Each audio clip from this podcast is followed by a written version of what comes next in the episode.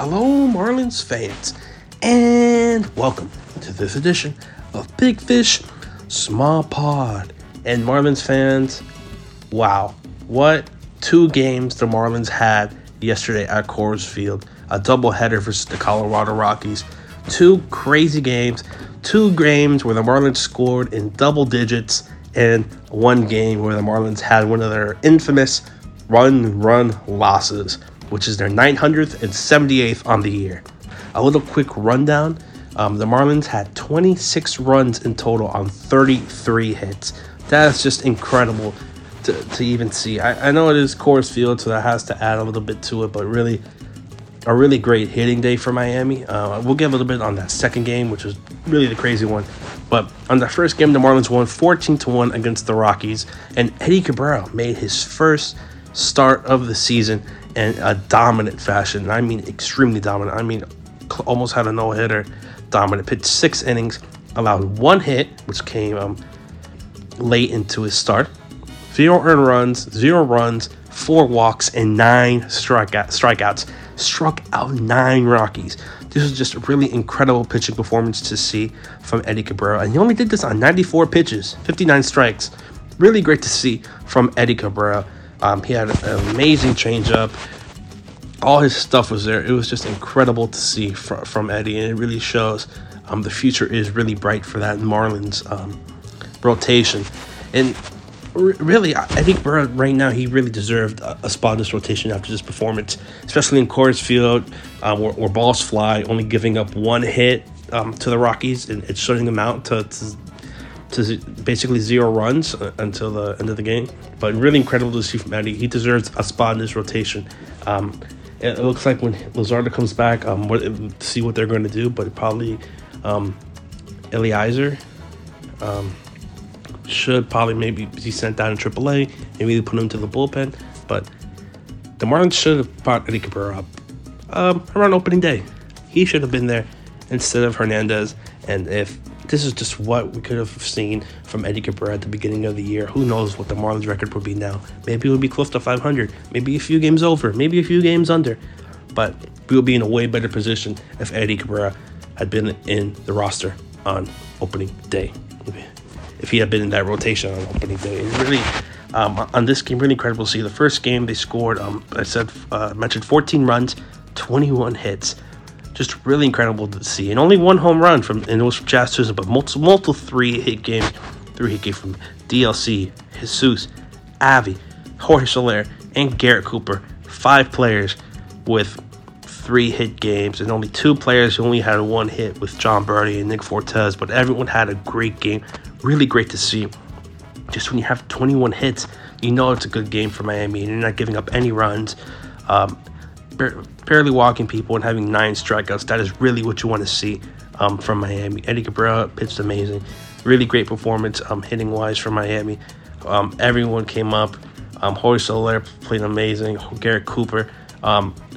Avi Garcia had himself a really great just day in general, not just that particular game, but an overall really good game for Avi Garcia, bumping up his average. But Marlins did win that game 14-1, but that second game went into extras, and it was their infamous run loss. Lost 13-12 at a walk-off home run by Brendan Rodgers. And you want to know how Marlins lost the game? It was just bottom of the 10th.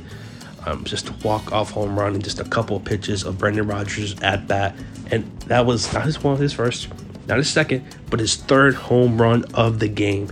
And ultimately, it was the one to walk off the Marlins. It was just really incredible to see. Big shout-out to Brendan Rodgers. He played a insane game. When you have 3 home runs, you know, it's going to be pretty crazy. But for Miami, they need to do something.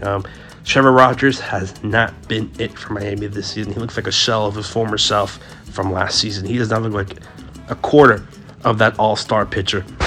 His ERA is skyrocketed all the way to 5.8. And that second game versus the Rockies, they need to also look at their bullpen. Lewis Head gave up 3 earned runs on 3 hits. Richard Blyer, 2 earned runs on 3 hits. Tommy Nance, 1 earned run, 4 hits. And Cole Sulser giving up 1 earned run. 1 hit, really difficult to see for Miami. I don't know what they do in their high leverage situations. Putting Cole Sulser obviously wasn't the correct choice for Miami, giving up a walk-off home run to Brendan Rodgers. And really, I have no clue what they should do. They should have just done this in the offseason. I'm just beating a drum at this moment, just continuously talking about how they should have done something in the offseason, and they still do need to address the closer role. I don't know if Miami has given up or what they're going to do, but obviously guys like Cole Sulser and Lewis Head and Richard Blyer and Tanner Scott aren't the guys to close out the game for you.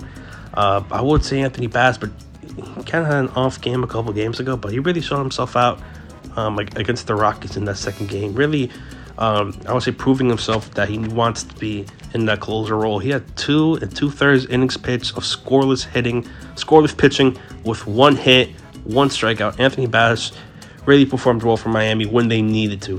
Miami were looking for a pitcher to shut out the Rockies, and he did so, only giving up one hit. And for Miami, they needed that. But overall, pitching-wise, it was not a great day for Miami. And also the Rockies. Of course, the balls are going to fly.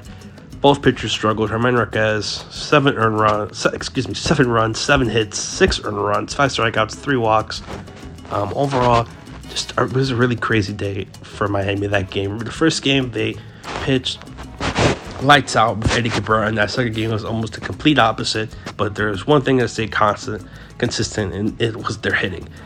Just having, all that hitting, 26 hits, 33 runs, really incredible to see from Miami. I just hope, that isn't like they're going to stop hitting runs. Hopefully today against the Giants, things stay a little more consistent hitting-wise, get a couple runs. Obviously, you're not going to score 12, 14, 15 runs a game, but if you can get half of that out, you can win a winnable game at loanDepot Park.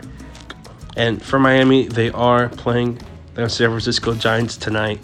It is start of a 4-game stretch against one of the top teams in the NL West. It's going to be difficult. They are going up against Alex Wood, but Sandy Alcantara will have the start for Miami. It'll be really indicative to see how Miami does against the Giants, one of the top teams.